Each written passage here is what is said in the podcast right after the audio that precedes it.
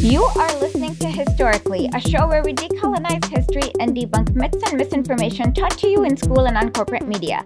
I'm your host, Esha. Today, we have Setareh from Iran, who's going to talk to us about the relationship between the Nation of Islam and the Islamic Republic of Iran. So, thank you for joining us. Are you a PhD or master's in the University of Tehran? Uh, I'm a PhD. I finished my PhD from the University of Tehran last October, actually. And what do you do now? I'm a, a freelance researcher and uh, also an affiliated researcher with the Center for North American and European Studies at the University of Tehran. Wow, cool. What do you guys do there? Well, basically, we do research. Um, there are different organizations that refer to that research center for different projects that they have, and they allocate based on areas of expertise. They allocate different projects to people.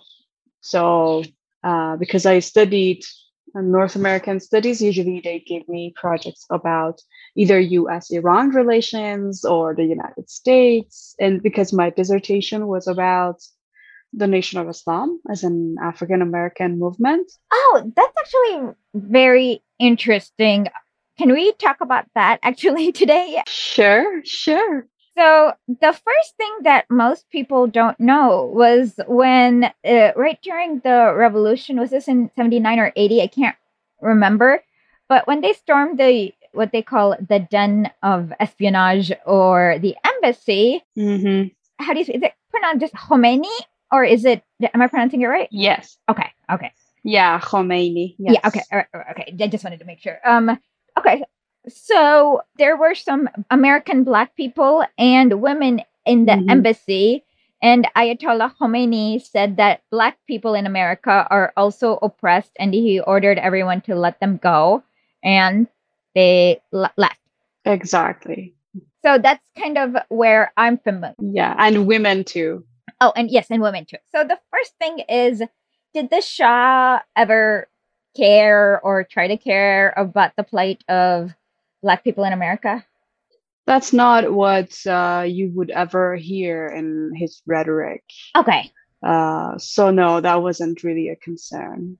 Okay, I'm going to ask this question both for Khomeini and the people in the revolution. So how did yeah. Khomeini, like when did he first become aware, interested, and or like an advocate for all the discrimination that they feel in the U S?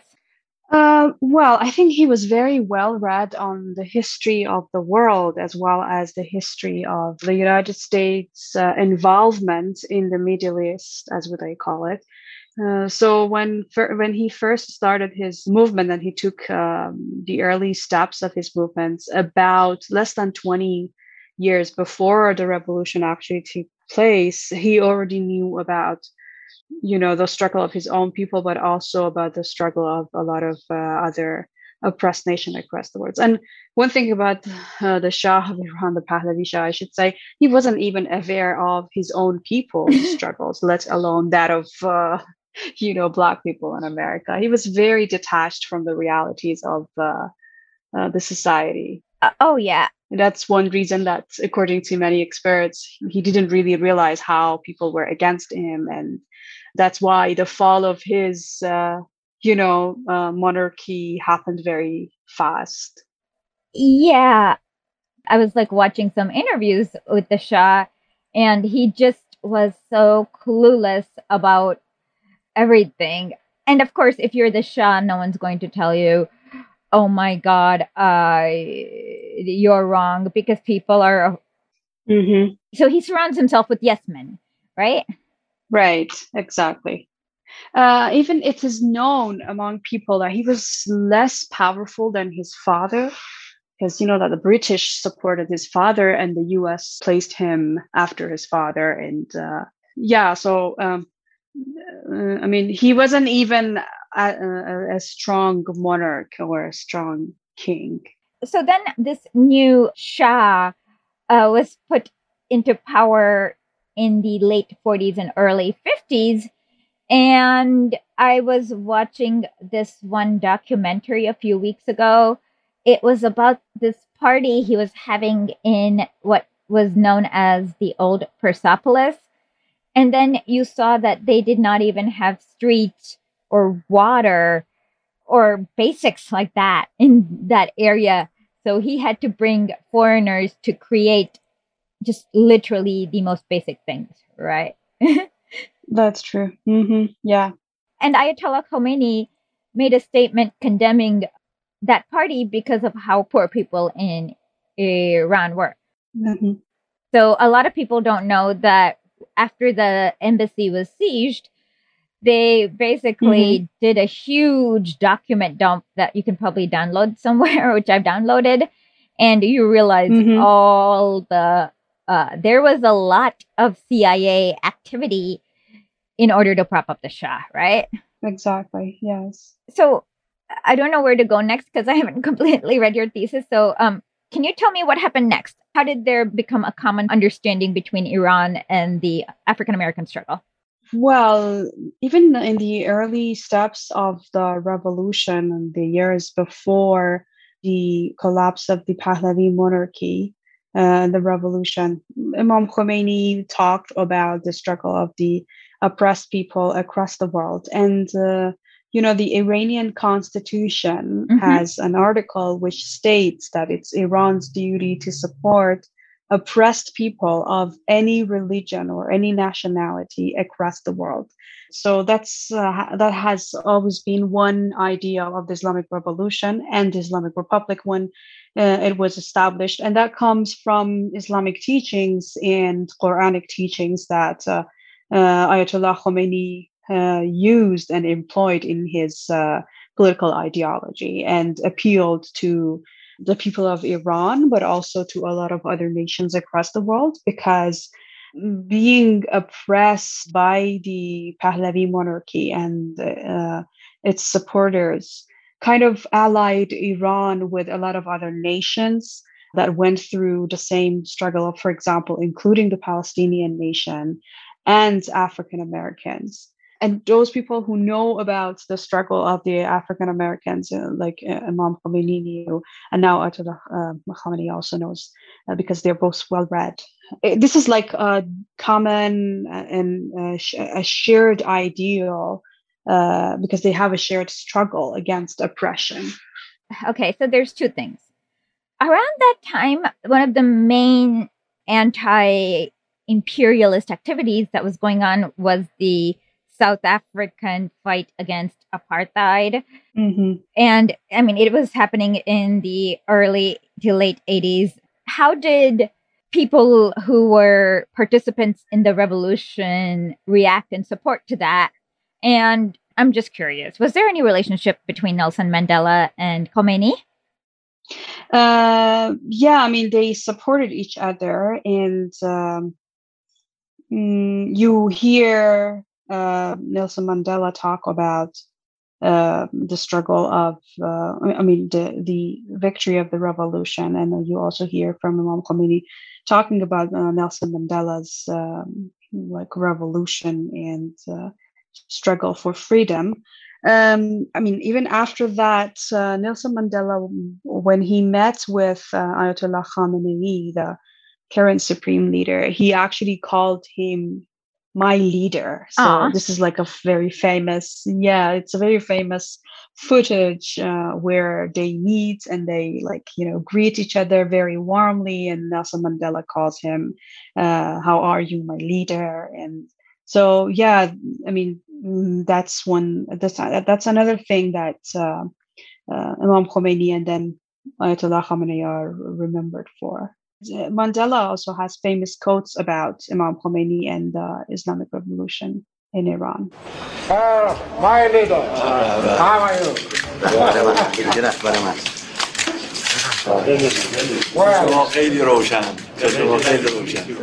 Well, it's an honor and a real pleasure.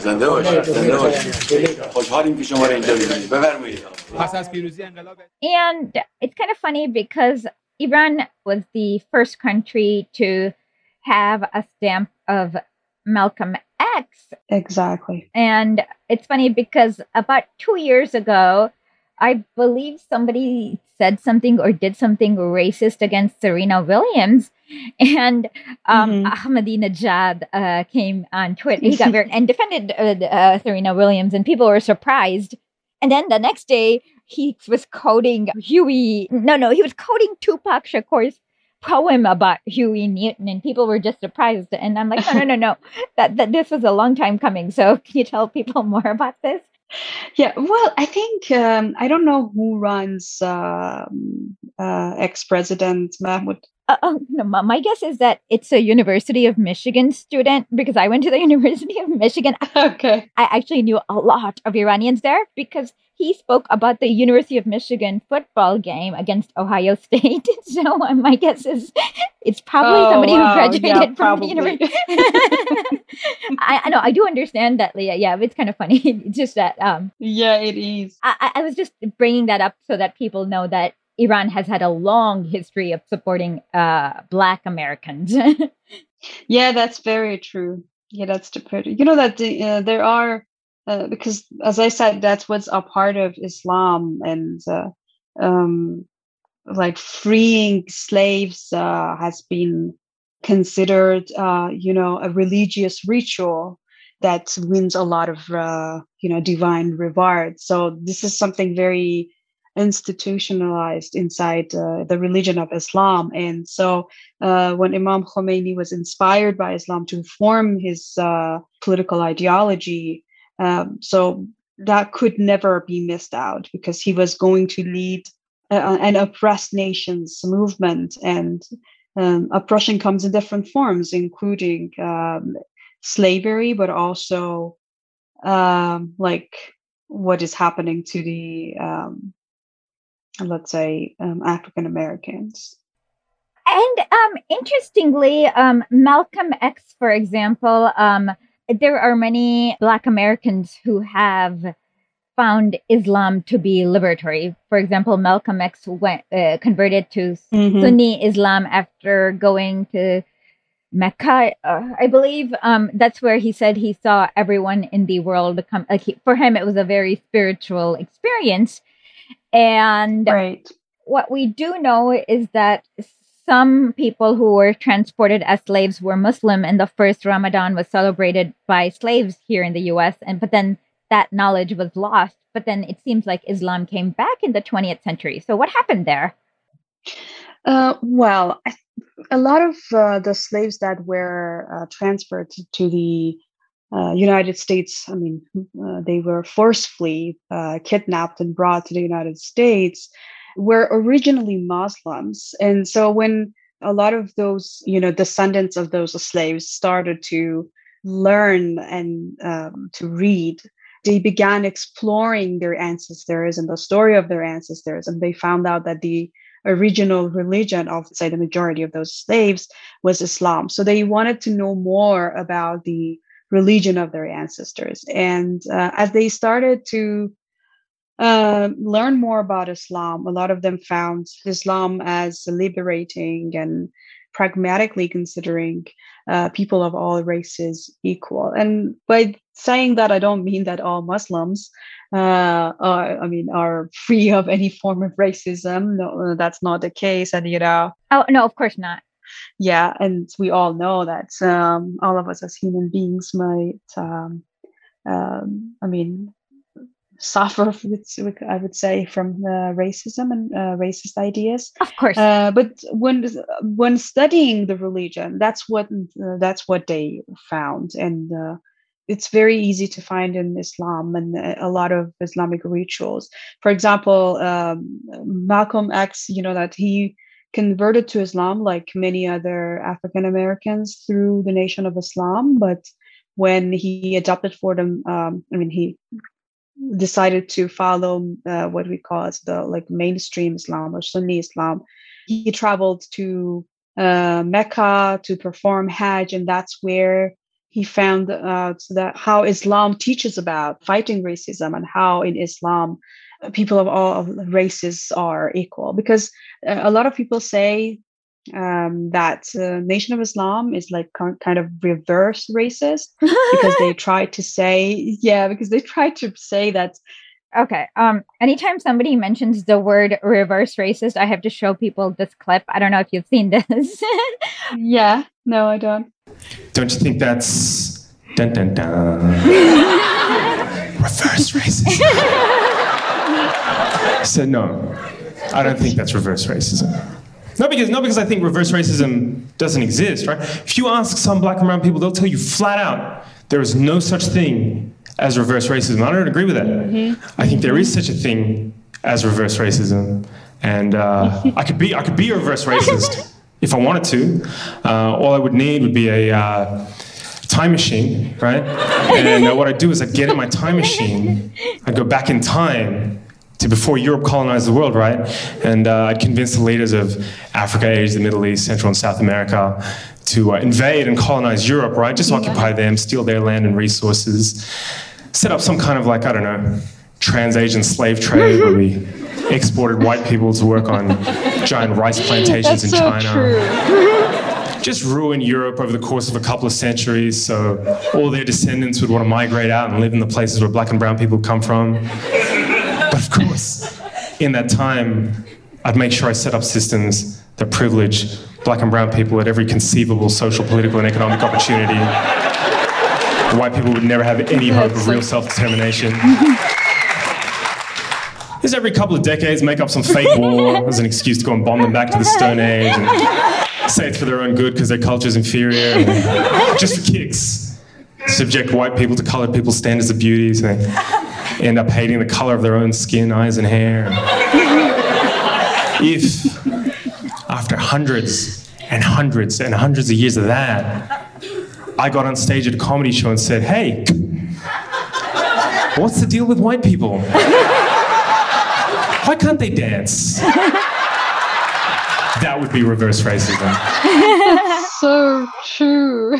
Okay, yes. So that's what I tell people. Yeah, every that's time I, so true. Every time I, I mention this, I, I show them this clip because it's like, yeah, it's not about the particular ethnicity as much as the history of that ethnicity and what happened. Exactly, exactly. And, you know, a, a lot of people also argue that uh, the definition of racism is like when uh, people are oppressed, like, so white people are not oppressed. So if you make a racist comment, it, it doesn't really mean that, like, I mean, you don't call that reverse racism or whatever. Well, it doesn't have the same power.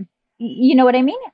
Yeah, exactly. Yeah, that's the, yeah, I mean, this, this clip tells it very well and everything. It includes everything. So that's the best answer to it. I'm sorry. I'm just going to ask you a quick question just for you to remember at the end. Because sure. his idea, um, Khomeini's idea of fighting on the side of injustice everywhere in the world sounds a lot like the mm-hmm. Hindu idea of karma. And I heard that mm-hmm. Khomeini's um, grandfather was Indian. So was he ever inspired by any of these ideas from India? Just curious, but you don't have to answer. Uh, I, I was just curious. His grandfather was born in Lucknow. Yeah, I mean, this. I mean, it is believed that he, his ancestors from uh, came from like Kashmir or like those parts. No, they came from, I believe, Lucknow in India, which is Uttar Pradesh. Okay. Okay, so yeah, since his uh, ancestors were all Muslims, I don't know, maybe he would be, but I don't know anything about uh, okay, that. I was just curious, it, because it just sounded exactly like the idea of karma, and I was like, uh-huh. I, I, or it could be that many religions have... The thing is, yeah, the thing is, exactly, I was going to say that, like, uh, this is common among all religion. Maybe they have a different approach on how to fight oppression, but they have... I mean, uh, humanity has the same uh, idea of uh, oppression, and uh, that it is like a human responsibility and to fight oppression. They may just disagree on how to fight that. The reason was because when you mentioned it, it exactly sounded like karma, and I'm like, oh, I, wow. I was just curious. That's all. uh huh. Yeah, that's interesting. Okay, so let's go back to the Nation of Islam, and you said that the first critique is that they are a reverse racist. We dismiss that as stupid. What's the second critique?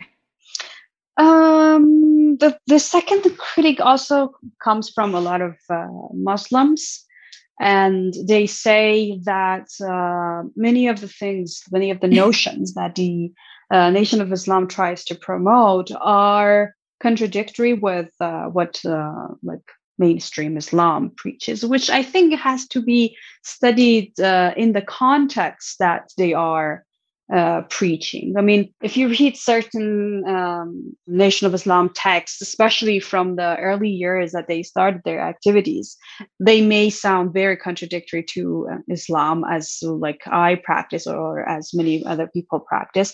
But the thing is, first, you have to take into account the context where they were fighting. Like at those years, uh, a lot of uh, African Americans were not educated, they were illiterate, and um, they didn't know anything about um, Islam or other religions as much. And uh, those notions had to be, um, you know, adopted in a way that would appeal to African Americans and to uh, help them more with their struggle. So I think this is very important. I'm not going to say there is no, I, I don't have a judgment of uh, how it is. I'm just saying that it has to be studied um, within that context and based on the Um, needs and requirements of the, the, the time. Also, um, another thing that has to be seriously taken into consideration when studying about the Nation of Islam is that uh, over time, and especially after they had a uh, row with Malcolm X, and then there were issues within the Nation of Islam, and then uh, Minister Farrakhan tried to revive the Nation of Islam.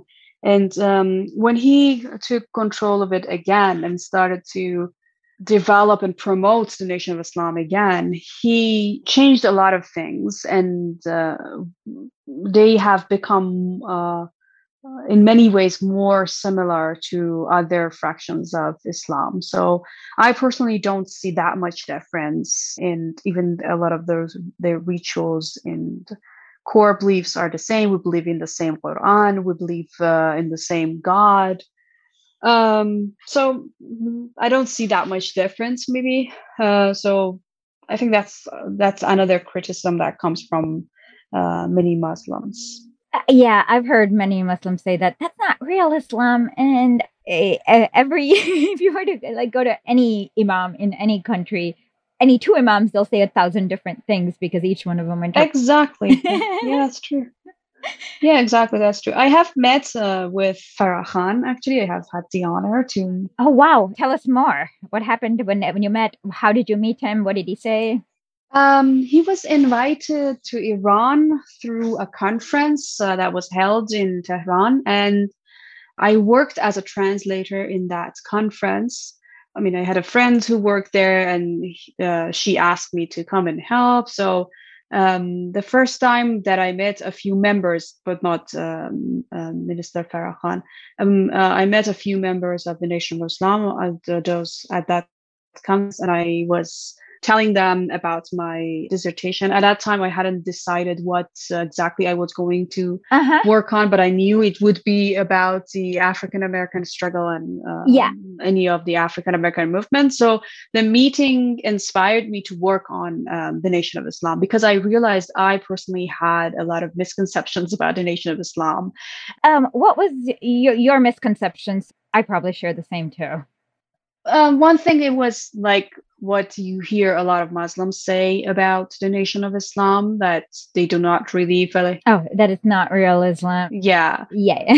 And another thing is the controversy uh, about uh, the assassination of Malcolm X, and that some people say. Well, what is that? Do, do tell us. Yeah, because uh, so, uh, some people say that the Nation of Islam uh, played a role in, uh, you know, the assassination of Malcolm X, because they had a role with them, and it came after that.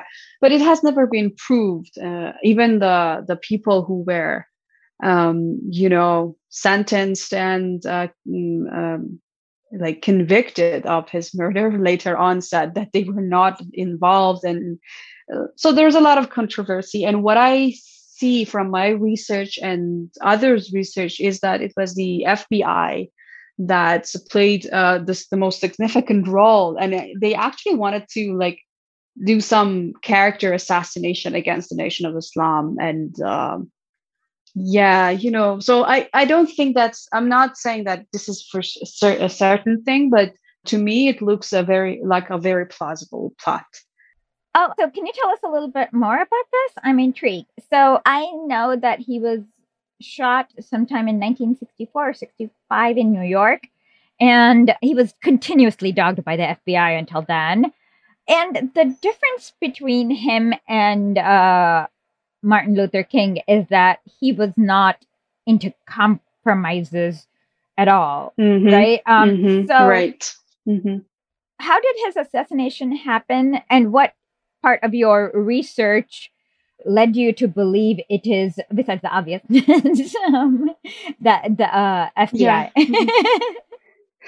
um, well, there are documents from the F B I that show uh, that the F B I, I mean, played uh, a role in the assassination and uh, of, of Malcolm X.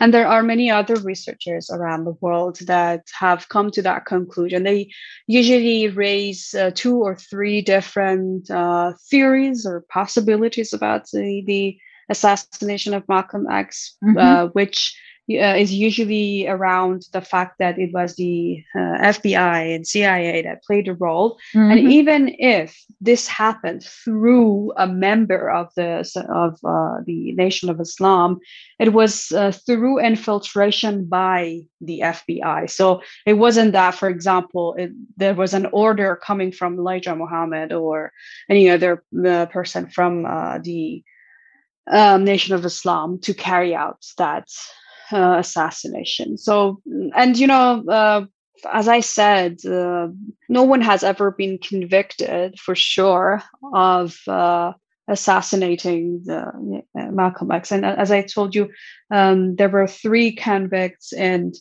some were freed after I don't know how many years of spending in after appeals. Uh, no, they even served their term in prison. Oh, after so the, oh so uh, but it was it, it wasn't a through appeal. Exactly. Did they overturn the conviction, or was the conviction there? You mean if they uh, like did it go to the higher court?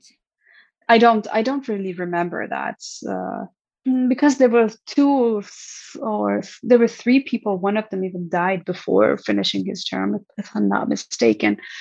Ah, okay. So they finished their term. Okay, got it. Yeah, I mean, it didn't go to higher um, Court. courts to uh, revision. Yeah, it didn't. So, um, yeah, I mean, there are so many controversies around that, uh, and there are so many doubts um, surrounding the assassination of Malcolm X. What we know for sure is that it was a very unfortunate tragedy, but it probably made uh, Malcolm X a more powerful leader, because a lot of people start to question why an innocent African-American leader has to be assassinated. And a lot of people started reading about him and his movements and his struggle. And so it always turns out uh, the opposite of what they actually planned to achieve. So, by the way, you mentioned Elijah Muhammad. Um, mm-hmm. Can you talk a little bit about him and how he is related to the Nation of Islam? Uh, well, he was the original uh, leader, and he, after uh, Fard Muhammad established uh, the Nation of Islam, within two years he uh, mysteriously disappeared, and then uh, he was appointed as the first leader of the Nation of Islam. He uh, established a lot of uh, the notions of the Nation of Islam. He mysteriously disappeared. That part, I did not know about that. Yeah, I mean, his death or his uh, whereabouts were never confirmed, and nobody knows. So that's one reason uh, the Nation of Islam likes to, you know, believe that he was He had some divine sources or something. So it's understandable. Yeah.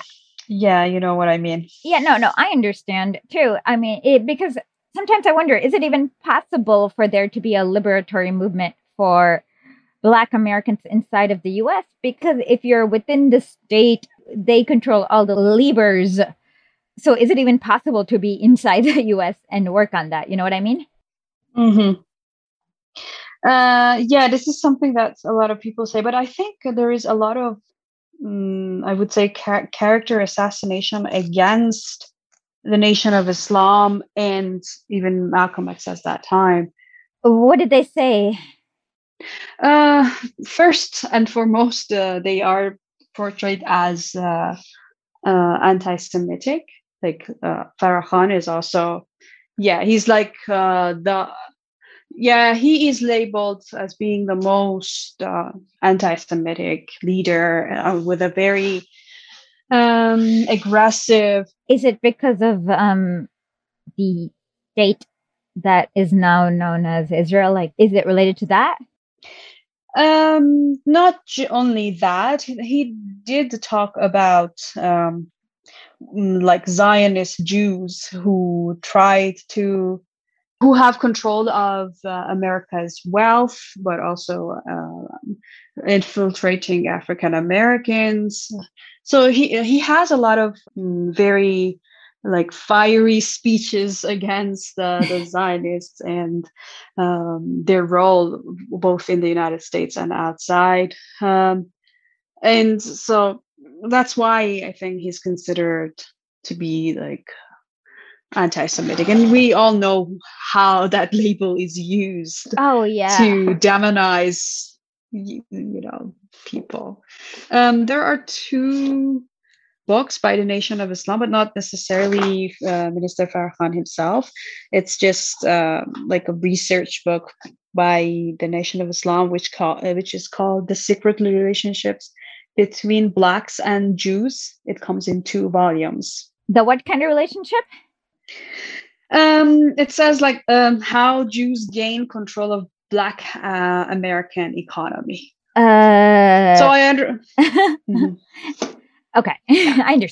So oh, wow. That sounds yes, that is a little problematic. Anti-Semitic. I, I wouldn't say anti-Semitic. I, I yes, I know. It's a problematic, deeply problematic. uh, yeah, I understand, and I agree with you that probably.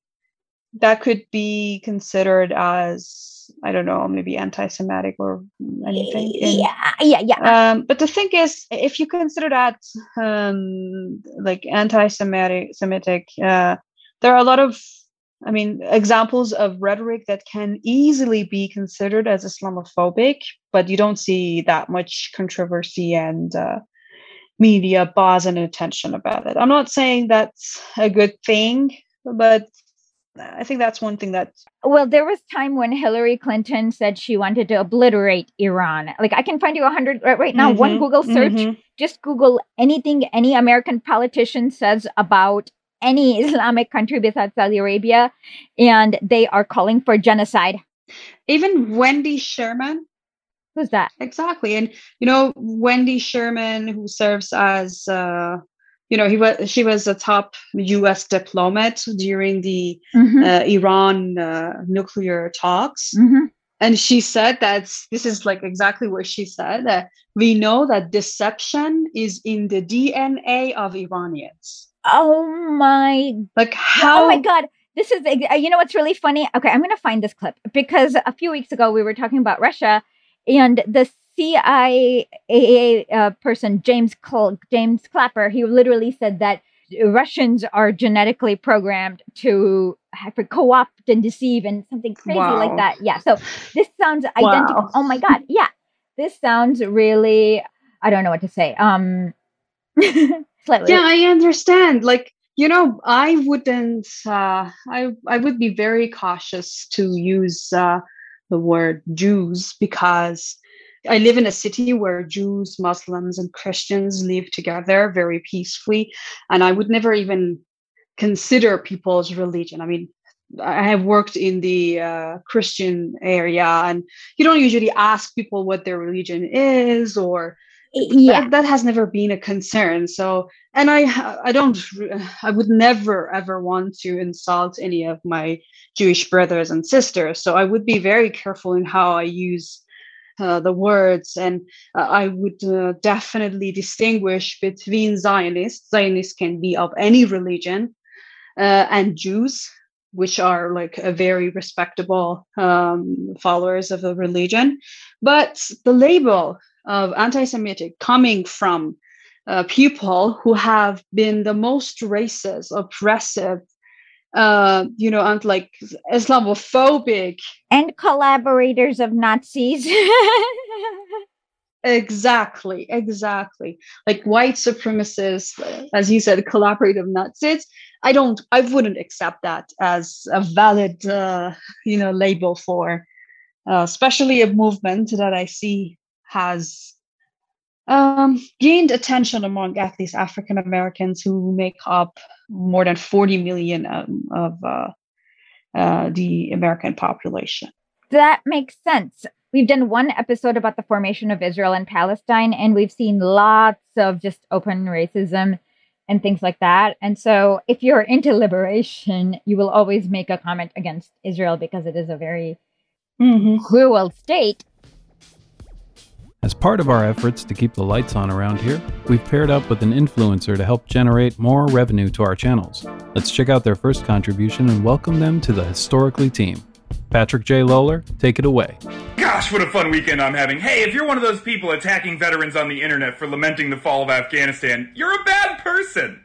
I don't much care for your half-formed thoughts about American imperialism as you attack the very people that end-stage capitalism forced into the military. Why don't you go look up how they recruit, huh? Really don't love how you all keep ignoring all the horrific things the Taliban has done throughout history in your scramble to criticize the U S or the forty-one other countries that are part of the International Security Assistance Force, which was in Afghanistan. Frankly, I don't think you care at all about the people of Afghanistan. You just want to yell at people on the internet and take a huge problem and make it small so that you can attack me instead of, you know, doing the internal work of realizing that international conflict is messy and complicated and often has good and bad parts. But, like, what would I know? I was only a part of it. And no, I don't feel bad for going. I was a medic, and nothing you can say will change my opinion of the things that I did and experienced there. I helped the people of Afghanistan. What the f*** was that? It's like Dane Cook and Charlotte Clymer had an unloved child. Ugh. Please just go to historically dot substack dot com and subscribe. Also, check out our YouTube, Twitch, and Rockfin streams. Esha reads you Lenin and dishes on the main villains of Twitter. Like that guy, and other people who don't read Lenin. Can you tell us more about other misconceptions, or also tell us what your research found about the Nation of Islam?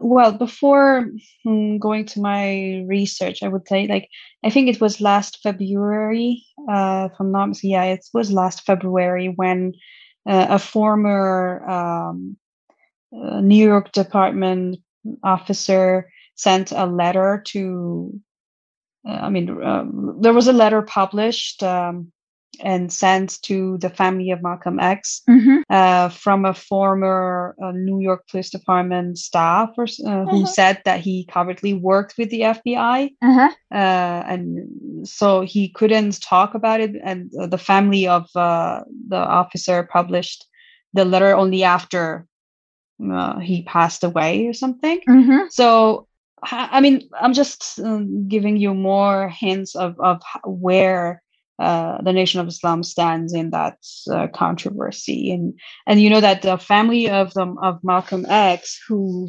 previously had rows with uh, uh, Minister Farrakhan, and uh, at some point there were uh, arguments, and they were against each other.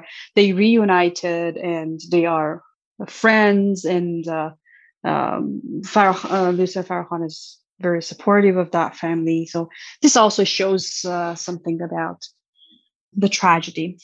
Uh, but about my dissertation, my dissertation was focused on the rhetoric of the Nation of Islam in two different cases that I decided to study on.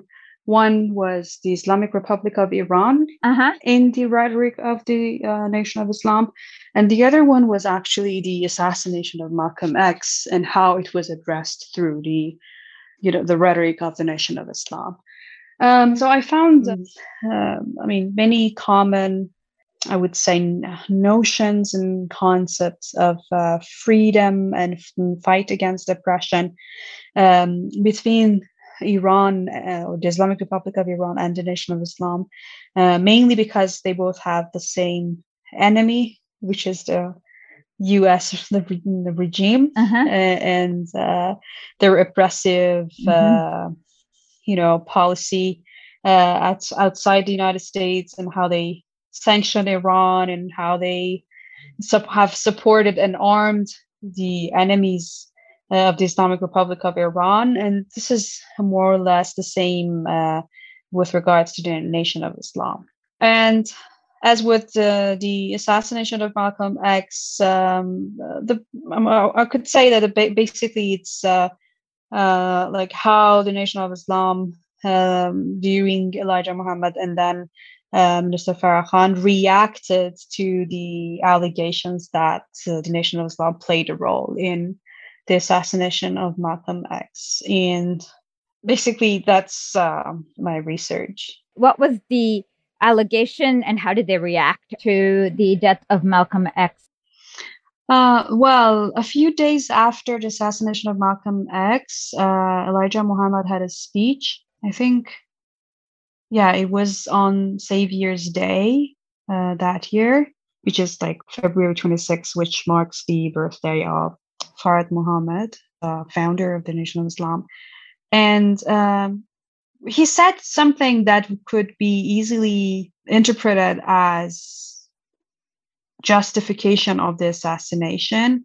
Uh, he said that Malcolm got uh, what he was preaching because, you know, the row between uh, Nation of Islam and uh, Malcolm X started when, apparently, of course, there are so many reasons, but apparently started when Malcolm X uh, described the assassination of John F. Kennedy as the chickens coming home to roost.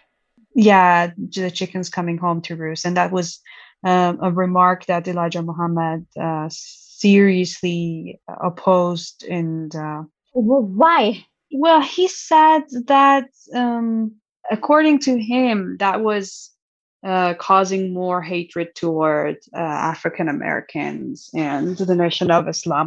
I don't know if I agree. Like, it's uh, nothing you say per se like causes hatred. You know what I mean? Mm-hmm. It, it's just there, and it's because of thousands of things. You know what I mean? Mm-hmm. I mean, we live in a world that where you have to be very careful about the remarks you make, and uh, so that they cannot, you know, discredit you. Mm-hmm. Uh, but at the same time, like Malcolm X was not that type of a person. He was very outspoken. And actually, he was a, a very charismatic, very successful public speaker. And mm-hmm. the Nation of Islam owes uh, a lot of its popularity to him. Like, I, I don't think without Malcolm X, they would have ever become that famous. I agree. There was like many things going. He was a great public speaker. He was very good looking. He was very, I don't know how to explain it, but he was very persuasive and energetic that mm-hmm. people liked, enjoyed watching him speak, and they'd come to his events. Right. Yeah, that's true. So he, yeah, he said, um, he said that this is the reason they, uh, Malcolm X's assassination was uh, what he got. Uh, I mean, he got what he preached. So, but at the same time, he denied any involvement, and um, uh, he and uh, and later on, uh, Farrakhan also denied, strongly denied any involvement. And then they said that this was never something that they would want to do.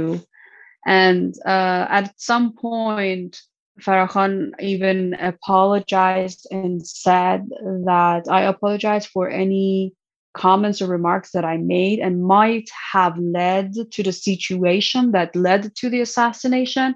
And there are people who use that to say that, okay, you see, he even apologized for having had a role in the assassination, which is like very definite. So he, okay, if there's one thing that's bad faith, that's it. Yeah, yeah, exactly. For anyone who's interested in knowing more about the, like, especially the theories around the assassination of Malcolm X and uh, who was involved, I would recommend them. Uh, there is a Swedish uh, scholar of uh, theology and religions. Um, he's a teacher at the University of Uppsala, Sweden, and he has written many books on the Nation of Islam. Uh, his name is Matthias Gardo.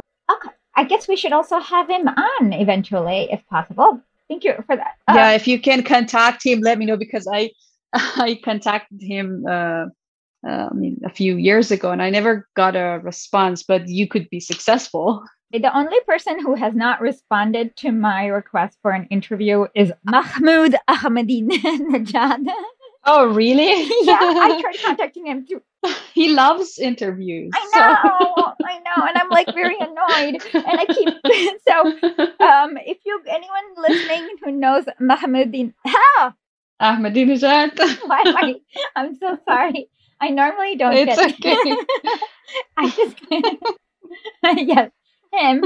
Please uh, hook us up, okay? Okay, yeah, I hope you will get someone. Yeah.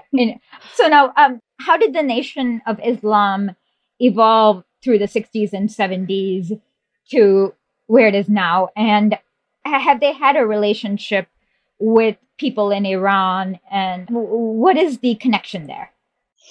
Uh, well, Minister Farrakhan was first invited, I think in nineteen ninety-six, if I'm not mistaken, by the then president Rafsanjani to attend the annual uh, rally in support of the Islamic Revolution, which is usually, it's like a national celebration, uh-huh. um, where people come out uh, for a rally and celebrate the anniversary of the Islamic Revolution. Uh-huh. Uh, so the second time uh, was when I first met him a few years ago, if I'm not mistaken, that should be I think it was in twenty sixteen or twenty fifteen. I, I'm sorry, I don't remember the exact dates. I could check, but I don't remember exactly now. So he was invited as part of a conference, which, um, if I'm not mistaken, it was a conference on police brutality against African Americans. Can you talk a little bit about that? What did he say there when you met him and what was going on?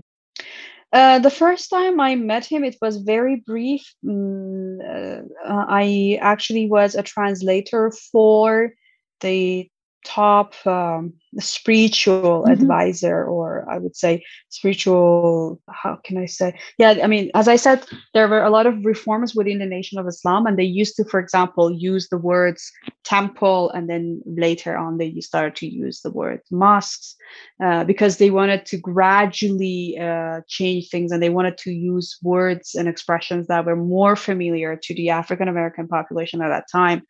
So when uh, uh, Louis Farrakhan reformed the Nation of Islam, he appointed one of the grandchildren of Elijah Muhammad as the spiritual leader or advisor of the Nation of Islam. And uh, he uses the title Imam. Mm-hmm. So he's Imam Sultan Rahman. And I was a translator for him. He was invited to the conference and teaches Qur'an. He leads the Friday prayer at Mosque Maryam, in which is like the headquarters of the Nation of Islam in Chicago. And he's he was a very nice person. He was he had learned Arabic, and he had he lived for some time in Saudi Arabia, where uh. he learned Arabic. Ah, yeah, but no. yeah, he, they don't have any support. I mean, at, at some point they had, uh, I mean, I think they received some funds from Saudi Arabia at some point, but right now, no, they don't have any support from them. Okay. Uh, and actually his, I think his father died in Saudi Arabia. So I don't think he's, he has a very good memories of Saudi Arabia or. Yeah, it's a horrible, I mean, it's a horrible country. Uh, yeah, so that's the regime, of course. Yeah, because they are the uh, one of the main uh, reasons we have the Zionist regime yet. Yeah. That region. So that's that's for me that's the biggest reason to oppose that regime. So, what was your dissertation focusing on then? Uh, as I said, it was like an uh, an analysis of the rhetoric of the Nation of Islam, which. Uh, was meant to offer some insight on uh, the language use, the notions that they focus on, the mm-hmm.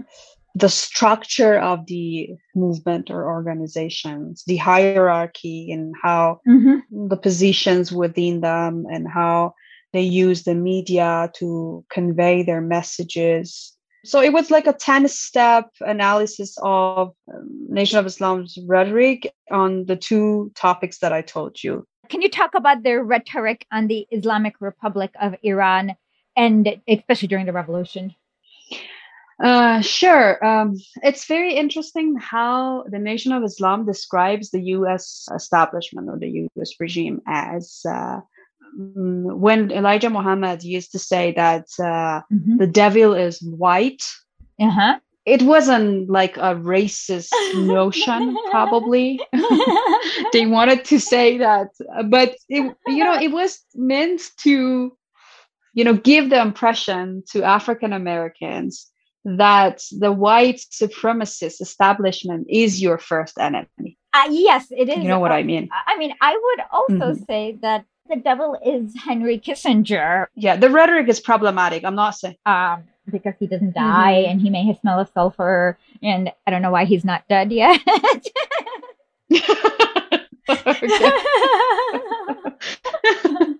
So yeah, yeah, okay, yeah. So that's one of the things that uh, a lot of people consider his rhetoric as problematic. Uh, but you, you also need to understand what he was trying to deliver. I mean, you know, because I'm I consider myself a researcher, I don't have a judgment on whether this is good or bad. Correct. I'm just trying to say what it is. So I don't have a judgment. Like, Minister Farrakhan also describes the the supremacist, the white supremacist uh, uh, U S establishment as the great Satan. Uh, and that's exactly what uh, Ayatollah Khomeini used to describe. Shaitan. Yeah. Yeah, the great Shaitan or Satan, as uh, we say, uh, the United States regime. And it's very interesting that in one meeting uh, with uh, Farrakhan, uh, you know, there were a lot of people there, and I was there too. And he was saying that, uh, why do you think, I'm, I'm just uh, trying to say what he meant to say. I mean, like, I don't remember the exact words, but this is what he was uh, saying, that Imam Khomeini said that the U S is the great Satan. Uh-huh. Um, you have to think about that. Like, what are the main, I would say, like features or vices of Satan? One is that he cannot be trusted. He he makes a promise to you, but he never does that promise. Yep. It's called a Faustian bargain, right? Exactly. I mean, he was referring to the nuclear talks. Wait, wait, hold on. Wait, wait, was it Khomeini or Khamenei that said the United States was the great Satan? I mean, uh, Imam Khomeini was the first one who oh, okay, said that. Okay, because uh, you then said nuclear yeah, talks. Yeah, but you hear that from him too. Oh, okay, I see, I see. And I was a little confused because the nuclear mm-hmm. talks happened after he died. So.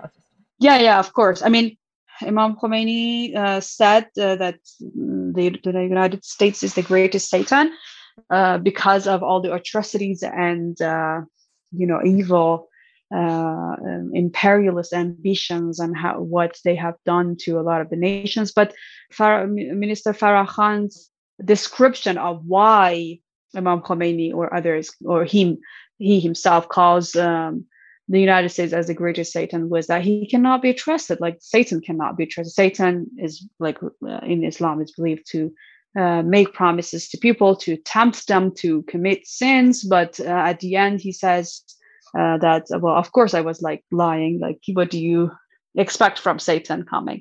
So this is the same thing that you, you would expect coming from the U S. And it's funny that at the end of the day, that's actually what happened. And so Trump withdrew from the deal, and he had no respect for the promises and the commitments that they had to make um, through the deal. And it's not only the Iranian, the Iran nuclear talk, it's just any international... Everything. Yeah, I mean, and any international treaty, he has withdrawn from a lot of them. And I think it's not even only Trump, it's the U S establishment that um, even if they don't withdraw from uh, an international deal, they do not feel committed, and they can they feel like they're the police and they, they're the boss. I mean, people in my show know the U S interest is uh, resource extraction. They are willing to go to any length for that, right? Right, that's true. So what did you find about the similarities and differences, I guess?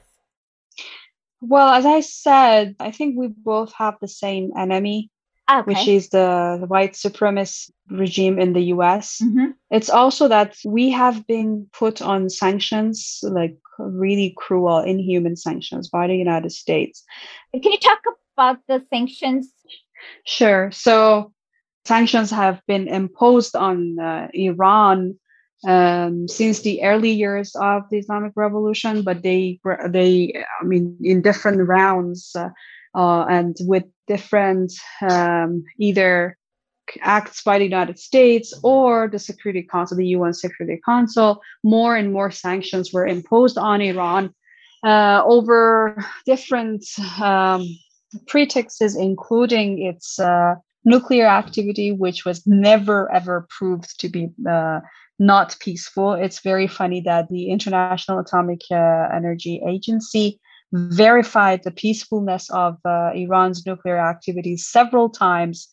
And can you talk about the fatwa from nineteen eighty-seven yeah, of course. about nuclear weapons in Iran that I believe it was Imam, uh, not, not Imam, sorry, Ayatollah Khomeini said.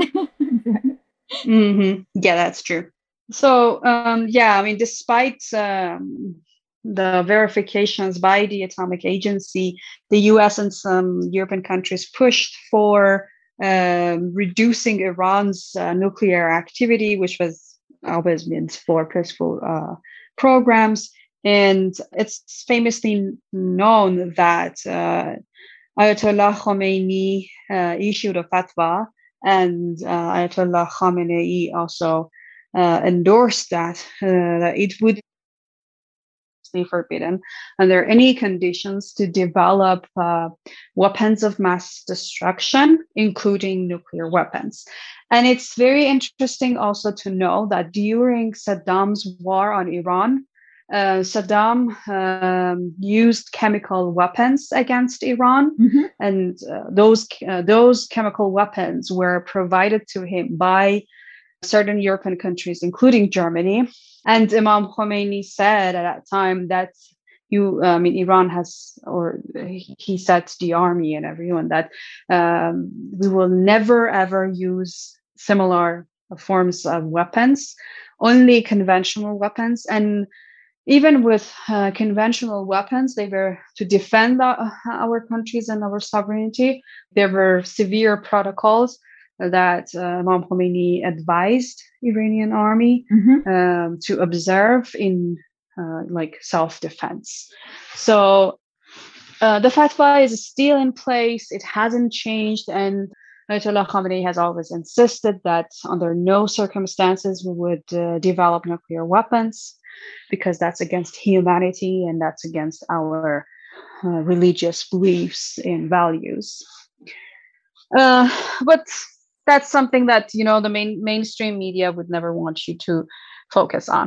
I've said this many times. I think every country that, that is under attack in the U S needs nukes, because otherwise you're going to get what happened to Gaddafi, but that's another story, and I've gotten into trouble for mm-hmm. this. But I know that you guys do have really good uh, missile technology, because last year I was really impressed by how they hit this U S weapons base, but they killed zero people because that missile was super accurate. Like, that never happens in the U S. Okay, by the way, did the U S sell the Shah any nuclear, any like weapons of mass destruction? Because I wonder if a lot of it is their paranoia about that.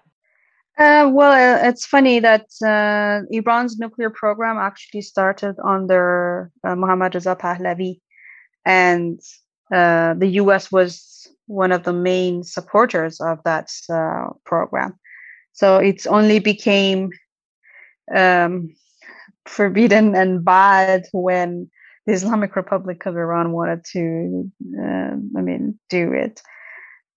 Yeah, that's it. Yeah, recently, like two weeks ago, where there was something shipped from Iran to Venezuela, and the U S just seized it. And oh, what did they do with it after they seized it? I forgot. Uh, oh, yeah, they sold that in the black market, right? Yes, that's what the reason. Oh, by the way, is there anything else? We definitely want to have you back again to talk more about various other things in Iran. But is there anything else that you want to talk about that we have not addressed yet? Um, no, I think, yeah, I mean, I think that's uh, pretty much, um, I mean, I don't remember anything that uh, in particular that I would want to say or have missed out. Thank you so much for joining us. Um, can you tell us where people can find your work? Uh, sure. They can follow me on Twitter, Leelako, L E E L A K O. That's my Twitter. They can also maybe Google my name and find my interviews. Oh, yeah. We'll put the links to some of your interviews here. And thank you so much for joining us. And I know it was a little hard to connect, but I'm so glad we did. Um, I'd love to have you back. And um, good luck with everything. Thank you.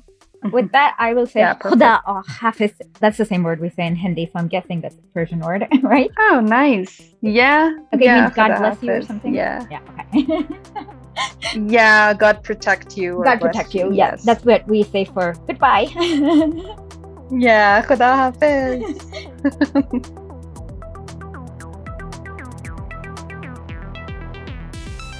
Music for this show is done by Rectech. You can find him on SoundCloud and on Spotify. W R E C K T E C H. And thank you for listening to our show.